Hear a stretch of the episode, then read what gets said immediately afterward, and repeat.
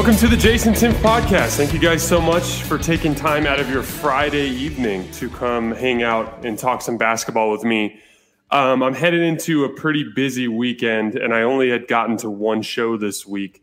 So I wanted to set aside some time uh, real quick before I get busy tonight to uh, um, go over my thoughts of from last night's Laker Nugget uh, Lakers Nuggets game. I went back over the film uh, in an in depth manner today. Uh, and I have a bunch of thoughts on a bunch of different things having to do with the Lakers. Then I just want to give a, my quick two cents on the the NBA All Star Game and all the pushback that they've been receiving. Um, usually, when two sides are agreeing to do something, there's kind of like a public push, but then there's obviously a private push as well. And I think I understand where those folks are coming from. Um, but let let's start with the Lakers and the Nuggets. So, you know, one of my favorite things about last night's game is it was the the the embodiment of everything that I've talked about this team being over the course of the last few years. Because uh, you know, there's been this this big emphasis on how big the Lakers are. You know, they had they had Dwight Howard, they had JaVale McGee, LeBron's 6'9", 270 pounds. Anthony Davis is this big athletic freak. There was always this talk about how how big they were. And a lot of people who weren't watching the Lakers very closely would say that that was the reason why they were defending so well they were just too big for teams. And I actually disagree with that. I, I, think their size is a huge problem on the offensive end, particularly with LeBron and Anthony Davis, because they can bully you to get close shots, shots at the rim. You know, Anthony Davis more so as an offensive rebounder, but LeBron as a post up player, and just the way that that can really cause problems for your defense, especially in a playoff series. However, on the defensive end, I've always said that it wasn't built on their size. It was built on their guards and their wings. And the fact that they were all so dialed in to being in the right spots, to communicating, to rotating, all of the effort and focus stuff. You guys, everyone who's been listening to me for a while knows that I've been beating that drum forever. And, you know, when I was looking back at the film today, their defense really took off when Montrezl Harrell uh, was playing center later in the third quarter uh, uh, yesterday, and you know, and Anthony Davis was kind of floating around on the perimeter, and and uh, uh, Talen Horton Tucker was getting everything going with his length and his quickness out on the perimeter, guarding Jamal Murray, taking Jamal Murray out of his core actions, bothering him from behind with his length, and then when he would get switched off of Jamal Murray by some sort of pick and roll or other screening action, he would stay engaged in the play, immediately rotate to another man that he needed needed to in the sequence. And there's a lot of like instinctual stuff, people knowing the right places where the, the, the right places to be at the right times and the way that that can disrupt a really good offense. There's a play on my Twitter feed. If you scroll down and you look uh, at the video clips that I've posted today, there's a play where he starts on Jamal Murray and then gets caught in a ball screen action with Jokic, which he inevitably has to switch, where he switches and gets up underneath Jokic and pushes him out kind of to where the semicircle was, which leads to a rotation on the back end where he leaves Jokic to sprint out to the corner to contest JaMychal Green, and it leads to an air ball. And, and that's an example of what I'm talking about here. The Laker defense it hasn't just been uh, uh, Talen Horton Tucker this season. Kentavious Caldwell Pope has been great with that for the last two years. Uh, Alex Caruso has been great with that for the last two years. You know, Avery Bradley was great with that last year. It was always built on just this total team effort and commitment to rotating and covering for each other and being in the right spots at the right time. That's always what it was. Now, don't get me wrong, having Anthony Davis and LeBron as these super versatile forwards on the front line that can protect the rim and guard on the perimeter is also a huge chunk of what makes that defense so good. But I've always thought that the guards kind of got the short end of the stick in terms of the media and the way that the the, the Laker defense is portrayed. Because I, I think they're just as important, if not more important, to the success of that defense. And I think last night was a great example of that. That whole third quarter run was was sprung by by Talen Horton Tucker and honestly Montrezl Harrell who was great. So, real quick on Trez, one of the things that I thought was really interesting, and if you guys listened to the pod I did with Jason Maples, I talked a lot about this, but I've always said that I thought Montrezl Harrell with the Clippers and a little bit with the Lakers to start this year has been set up to fail because they've been using him as kind of like a, a center that patrols the paint, where he's not a great rim protector, not in the sense that you would think of like uh, being head up with guys and being able to disrupt them and change shots. He can block shots if he really gets loaded up in the right spot. If another defender's involved that prevents the, the the offensive player from being really aggressive to the rim, he can really load up and block shots, and he will get blocks that way.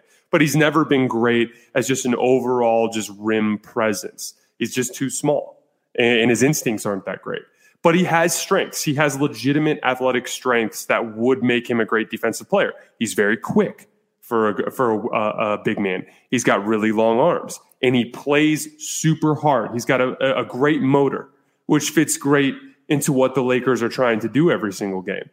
And so what you saw, what you saw last night is ironically what turned things around for Trez was the fact that that center that they were using, Jokic, was starting a lot of actions with the ball in his hand. So he wasn't defending a ball handler out on the perimeter as a screening defend, like defending the screener, where he was caught kind of in some sort of weird drop coverage or in between. Instead, a lot of times he was on the ball. So because of that, he opted to ball pressure Jokic and kind of get up underneath him and get into his his handle a little bit and it really bothered Jokic. And I think that was a big reason why he had so much success defensively last night. What was he was kind of by virtue of what the Denver Nuggets were doing, it allowed the Lakers to to play Trez to his strengths. Uh, and then you know Jason Maples uh, brought this up a lot in our pod, but he said that um, you know it, it's very important for Trez to be aggressive in certain matchups. And a lot of times last night they would have Michael Porter Jr. playing the four, you know, and so there uh, at the end of the third quarter, that lineup they had Jokic at the five and MPJ at the four. They'd have uh, uh, Jokic on Anthony Davis, and Trez was just destroying the uh, uh, the Nuggets, especially in transition when they would get caught in a cross match, or like Michael Porter Jr. would end up on Kyle Kuzma, uh, and all of a sudden he's got Jamal Murray on him or Will Barton on him right under the basket, and he's getting he's getting dunks and deep seals and things along those lines. There's one in transition that he got out in front of Jamal Murray for a dunk. And then there was another one where uh, he got switched onto Will Barton, just did a, a, really good side seal, and LeBron threw a really nice bounce pass into the right spot, and he got another dunk. That's that's an example of Montrez finding a way to to to use his strengths, the things that he's really good at. Because all of these role players, they all have they all have pros and cons, you know. Because if if there was a player out there who was playing a role for a team who had no weaknesses, he would be on the floor all the time and he'd be he'd be a star. He wouldn't be a role player. So when you're dealing with these kinds of guys, these in-betweener type NBA players, they've got downsides.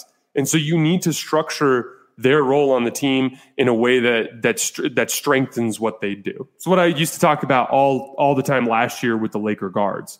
Everyone was obsessed with the fact that the Lakers didn't have good guards. And I said, who cares? LeBron's your guard on offense. All they need to do is defend. And it turned out all of them could defend.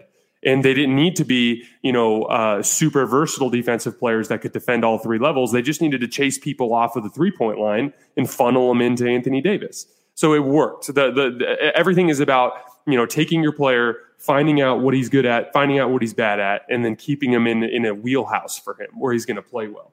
Uh, you know, same goes for Talen Horton Tucker I talked a lot about how I wasn't sure if Talen Horton Tucker was going to be usable as a playoff rotation player. And it was never about the offense. Like he he was incredible offensively last night, particularly attacking closeouts. He did such a great job in situations where the defense was chaotic, either in transition or in the half court or he would get uh, catch the ball on the wing and either have a, a, a, defender who was too slow or no defender at all, one that was closing out on him, and he was able to attack and make quick decisions and get into the paint. That that that's amazing. That's great, but that's not what you need from Talen Horton Tucker in order for him to play in the playoffs. You needed him to defend at an extremely high level and be entirely focused on that on the ball. Remember, in the Portland game, early in the season. I think it was their second loss of the season. In the Portland game, he got absolutely killed by Gary Trent Jr. because of the fact that he wasn't paying attention on the defensive end of the ball every single possession. For him to have progressed to where he is now, where he's like a regular rotation member, he's actually like their sixth man. It's all about the fact that he is now committed on that end of the ball. Whatever you get offensively from him is great he had a couple of uh, turnovers. He had one in transition where he got a little crazy and tried to throw a chest pass to LeBron that got stolen.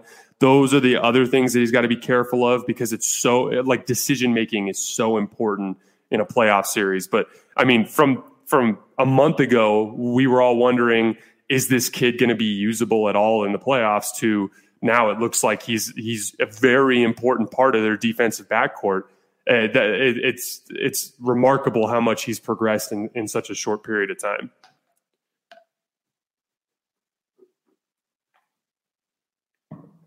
All right, I want to pl- I want to pay Kyle Kuzma a compliment. So, you know, Kyle Kuzma has a specific personality about him that would suggest that he'd be a certain type of player, right? Like he's he's very online. He's very on social media. He's very he behaves kind of young. I mean, I don't want to call him immature because he's not. He's a grown man, but he behaves in a way that would would make you think that he's wired in a, in, in a kind of a young, selfish kind of way.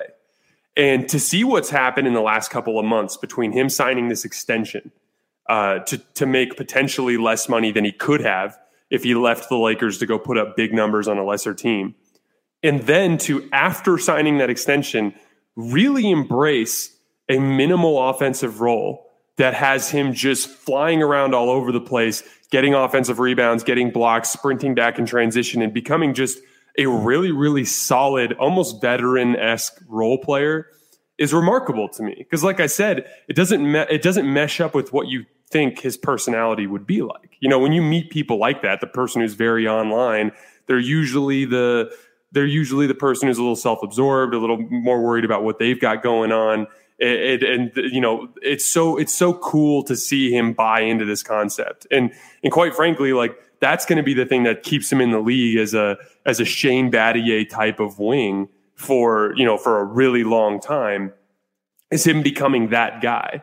Uh, the, the, him having a 17 year NBA career is going to depend on him being this guy. And and I, and I just like I said, I just wanted to pay him a compliment because this is literally uh, a player who took potentially less money to stay on a team where he is in a much smaller role, and he's just addicted to playing winning basketball and doing all of these little things that lead to a lot of success on the team level.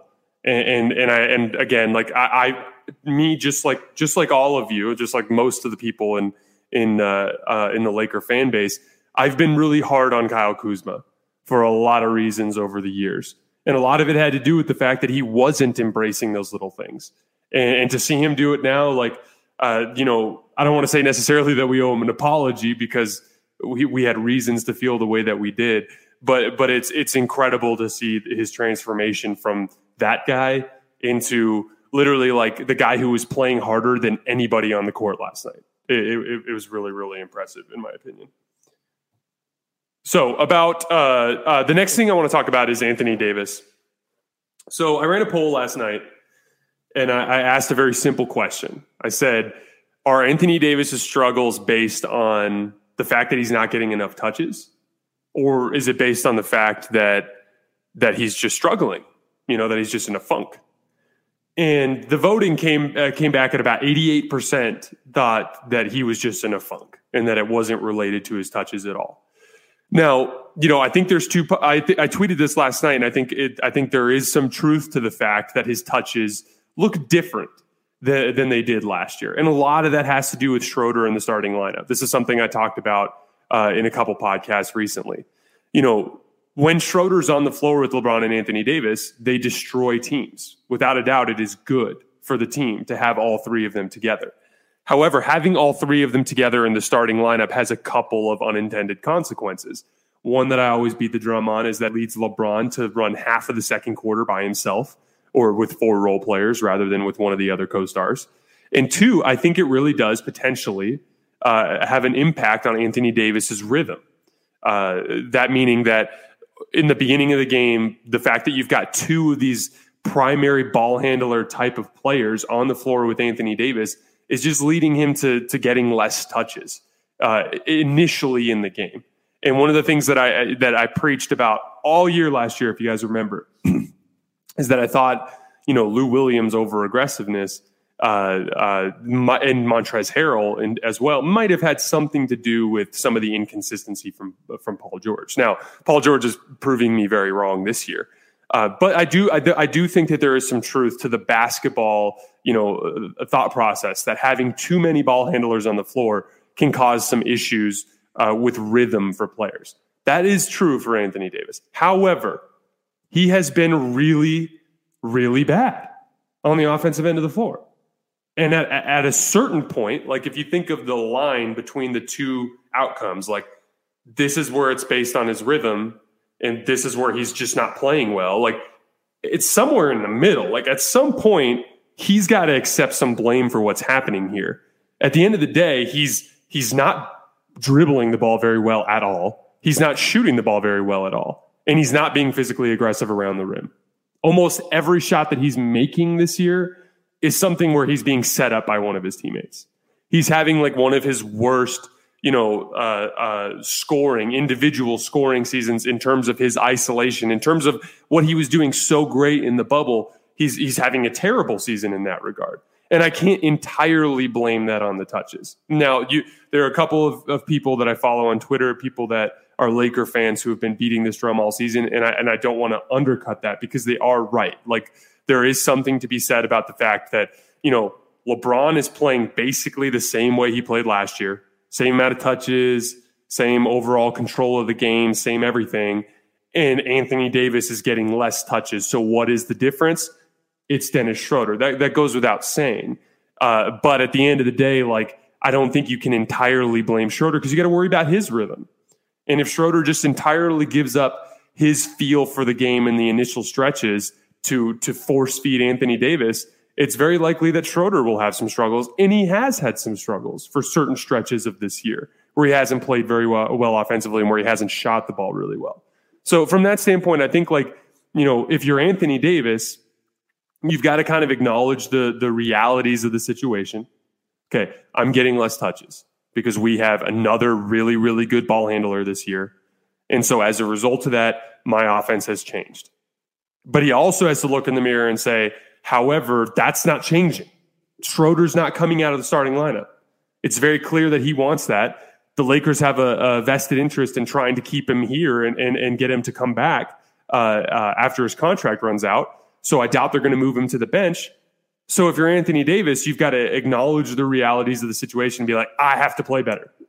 I don't know if I have to spend extra time in the gym working on my shot. I don't know if I have to just like demand the ball a little bit more from uh, maybe from LeBron because LeBron is you know less dependent on rhythm and he's someone who's a little bit more capable of of deferring and then coming back into the game later on uh, and being more aggressive later. I don't know what he has to do, but he's got to do something. And my and and you know he had a really, really good defensive stretch to end the third quarter and in the fourth quarter last night. He defended Joel Embiid really well at the end of the fourth quarter in the Philadelphia game. He's had stretches defensively this year where he's been great, but he's also had a uh, like long stretches of the season where he hasn't been great defensively. So at a certain point, like I said, at a certain point, Anthony Davis has to kind of you know accept some responsibility uh, for for what's happening here and, and attempts to make a change and I, I try to do something uh, um, uh, to turn things around. Uh, but I'm not I'm not worried about him. Uh, but I mean, let's. This is now we're now over a quarter of the way through the season, and he's actually slumping worse now than he was to start the season. So I think all I'm saying is I think it's time for Anthony Davis to uh, to try to figure this thing out.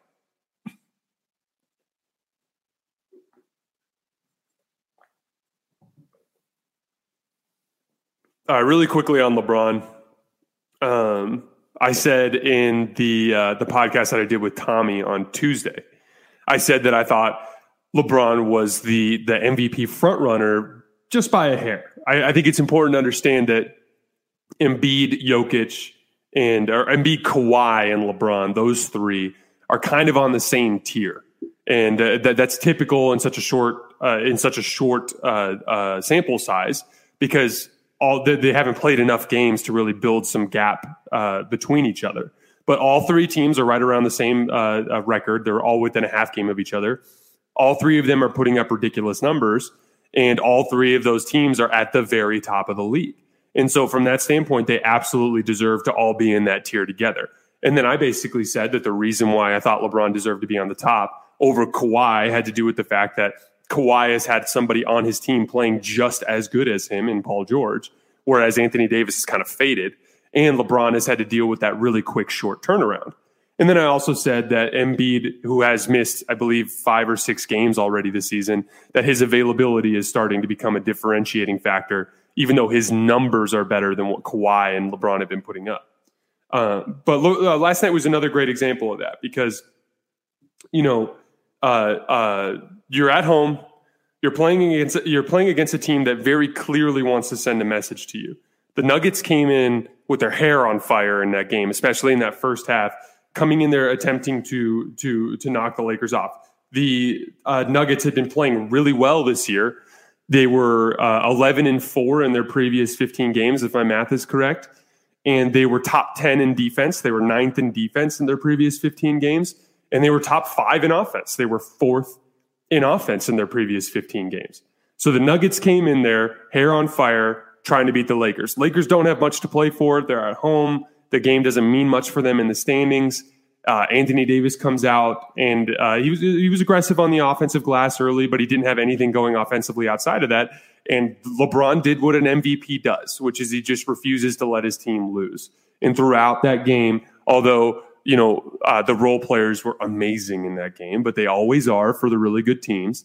But LeBron throughout that game asserted himself when he needed to uh, in order to keep pushing that that uh, um, that winning goal forward. And, and and I just think like you know over the course of the season, that's going to be part of his case is understanding that the Lakers did ha- did get dealt a pretty shitty hand, the really quick turnaround. You know, like it's very clearly affecting Anthony Davis, but for whatever reason, LeBron's just not letting it affect him, and uh, he's been really really good on the defensive end. He's he's incredibly gifted around the rim with his hands in a way that's actually pretty crazy uh, because you know when you're when you play when you play basketball in college or really in any competitive level, almost every single coach and ref will tell you to never swipe down on the ball. They always tell you to swipe up. That's why when you see guys practice a defensive slide, they always kind of have that left hand out with their hand up and then the other hand is up as they kind of slide down the court. The idea is they're they're training you to reach up at the ball because they don't want you to get called for a foul. And LeBron just has this ridiculous ability around the basket to strip guys on the way up. And he does it by reaching down and he does it without getting foul calls, which which is um, amazing to me. But I, again, I've been, I've been, uh, you know, I took a, a, little bit of not heat, but a couple of uh, people that I'm friendly with on Twitter were making fun of me yesterday because they said, "Oh, like figures LeBron had uh, Jason as LeBron as the MVP again." And you know, yeah, man, I think he's the best player in the league. And outside of a handful of seasons, like 2015, when he missed uh, several weeks with injury, and uh, when his team kind of struggled through the regular season, and 2016 when Steph was just otherworldly, and then 2019 when he was hurt, I do think he was the MVP every year. But it's because I don't think any basketball player impacts winning nearly as much as he does.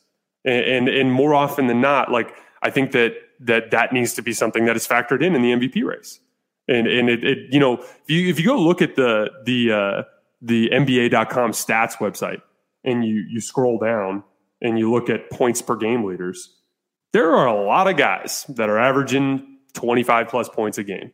A lot of them. That, that, that doesn't mean anything in the NBA anymore. You know, Zach LaVine averages over 25 points a game. You wouldn't say he's a top 20 player. There, that, that part of it is such a small part of what it takes to win basketball games. And so when I'm looking at that, when I'm looking at, at, at, what LeBron brings to the table, those are the that, that's the kind of stuff that I try to see beyond and look at all of his impact, and that that's why I'm going to favor him in a case like this. And I don't think it's a coincidence that when you put him on a roster that has the pieces that they need to contend, that all of a sudden he can win a championship or be on a team that's in the top two or three records in the league. That that's literally what it means to impact winning at that level. Is if you put them in in, in a, a set of good circumstances, they're going to win. All right, one. Uh, this is going to be a shorter show today. There's one last thing I wanted to touch on before we're done. And if any of you guys have any questions, I'll, uh, uh if you guys have any, I'll take them at the end. um, so I wanted to touch on the All Star game.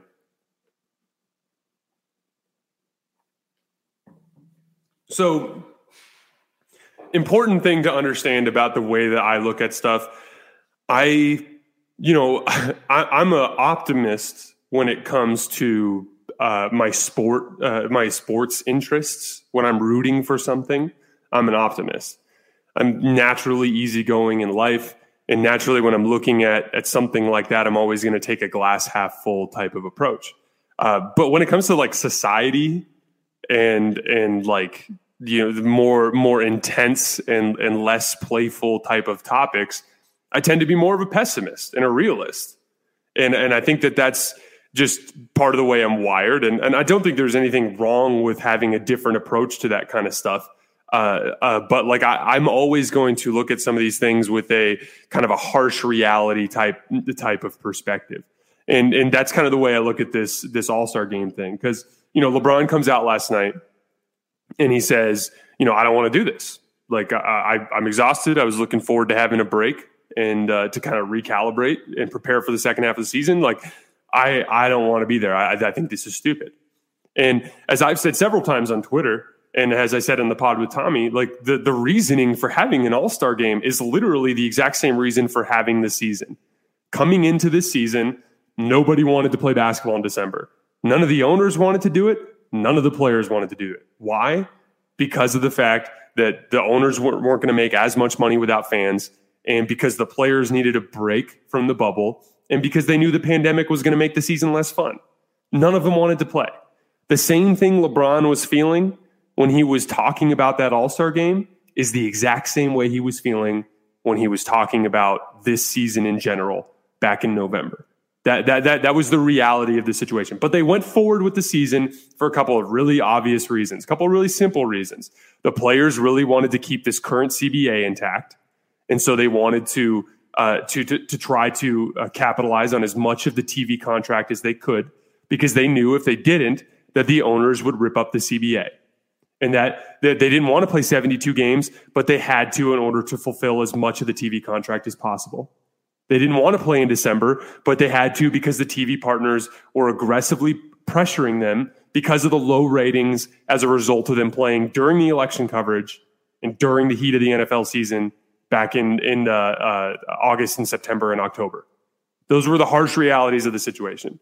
They knew that if they and then also all of a, a bunch of people in the players association were from other countries and really really wanted to play in the olympics and play for their country. And so they needed to be done in july.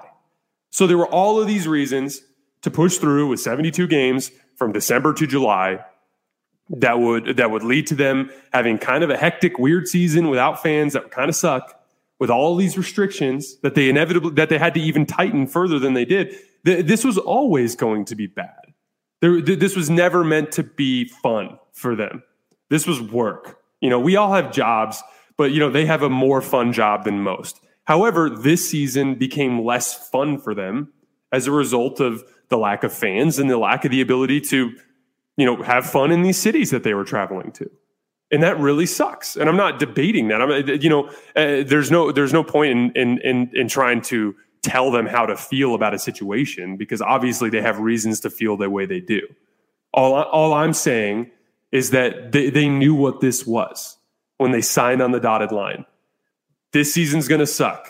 It's going to be 72 games. It's going to run from December to July.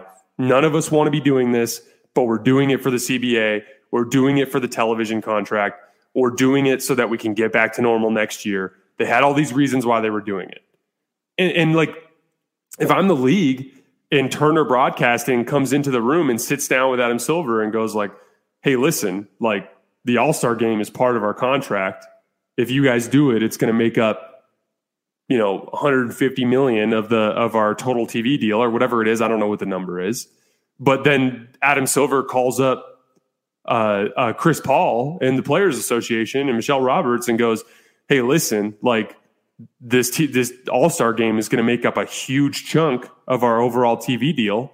All we got to do is keep the same protocols and fly everybody into Atlanta, have them do a dunk contest, have them do a three point contest, have them do a game, and then fly you out of there. It's going to put a bunch of money in all of our pockets. It's the exact same reasoning for why we're doing this whole season to begin with. Let's go ahead and do it. You know, and, and for the, you know, one of the most common uh, bits of pushback that I've seen is people saying, you know, well, I don't like the idea of putting all of our stars in one place. And I get that. In, in theory, if if if an outbreak took place at the All-Star break, at the All-Star game, that would be the worst possible place for it to happen because a bunch of stars from a bunch of different teams would get it. That that's that's terrifying, right? But that's the exact same fear that was in play during the bubble. You've got all these players in one spot. If a if a if a outbreak happens to take place in there, it's going to infect everybody. Blah blah blah blah blah.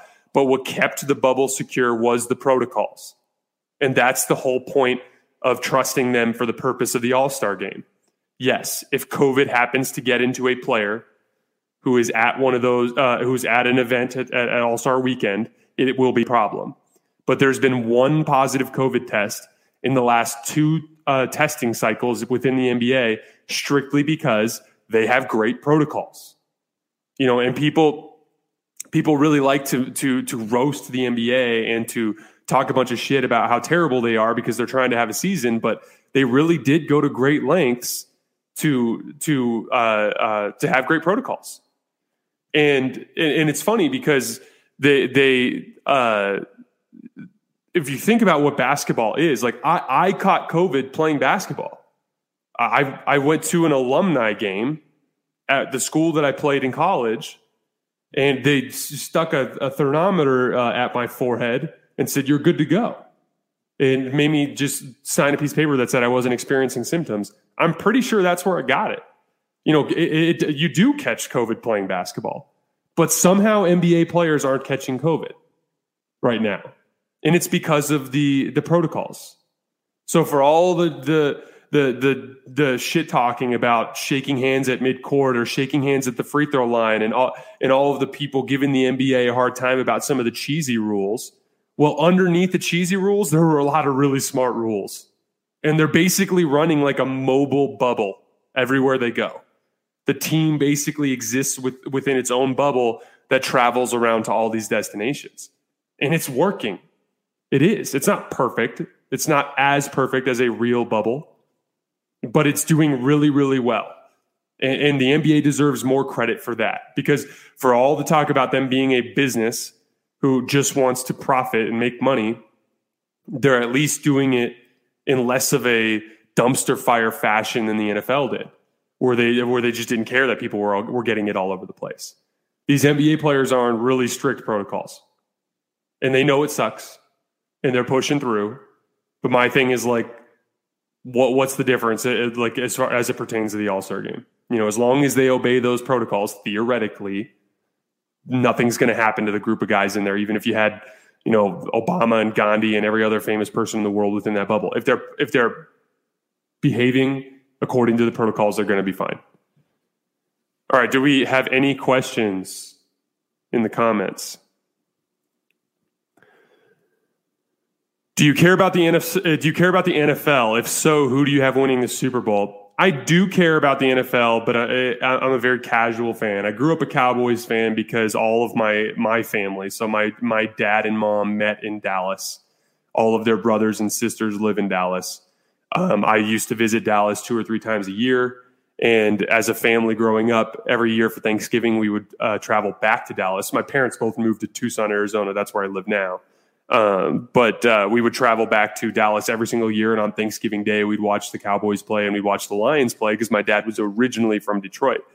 Um, but I grew up a Cowboys fan. I've, I've always really, really liked the NFL. I just had a really hard time getting into this season, and and that that there's a lot of reasons behind that. One is the uh, uh, the Cowboys haven't been very good. Two, the thing with the fans and COVID has made it kind of weird for me. But three, and this is this is the most important, like you know, I'm married now, and you know, I, I I really invest a lot into my relationship. I think it's one of the reasons why you know my wife and I are very happily married is because I invest heavily into that. You know, like when I wake up in the morning and I'm making my plan for the week and I'm planning gym time and I'm planning work because I run my own business and I'm planning all of these things out. I also set aside time for my wife. I have to because if I don't, I think that sort of thing is what builds all of the scar tissue that can lead to a really bad relationship. And so um, you know, and it's not perfect. I'm not perfect. I'm, I'm in my, I'm, I'm 29 years old. I'm learning just like everybody else, but so far it's so, so far so good as it pertains to that sort of thing. And so I really enjoy doing this. I enjoy recording these podcasts. I enjoy covering the NBA as closely as I can with all of the other responsibilities I have. And, and one of the ways that I do that is I've basically told my wife, like, look, if there's a Laker game on, I'm watching it. And but outside of that, I'm going to keep as much time for you as I can. So the old days when I used to wake up on a Sunday and watch football all day, you know, those days are pretty much gone because now I set aside the 3 nights a week where I'm going to be, you know, very closely watching the Lakers and and uh, and and afterwards being on Twitter, you know, kind of engaging in the conversation and and doing all of those things. I set that time aside and I save as much of the other time as possible to, to, to, be with my wife and for the other social engagements, whether it be my family or her family or our friends and things along those lines. So I think that's probably one of the bigger reasons why I don't follow the NFL more closely than I do is that I'm taking this NBA stuff really serious. And uh, I really, really enjoy doing this. When I come on here and talk about the Lakers, usually I've watched every Laker game twice because I don't like being someone who's talking out of my ass. I try to, I try to pretend, at least pretend like I know what I'm talking about. So uh, um, that, I think that probably is the bigger reason. Let's see. Any other questions? Nope, that's it. Um, all right, guys. Thank you so much for listening in. Like I said, um, uh, I just wanted to hop on for a little bit uh, before we all get busy with our weekends. Uh, but I would imagine I'll be doing something with uh, Tommy early in the week next week.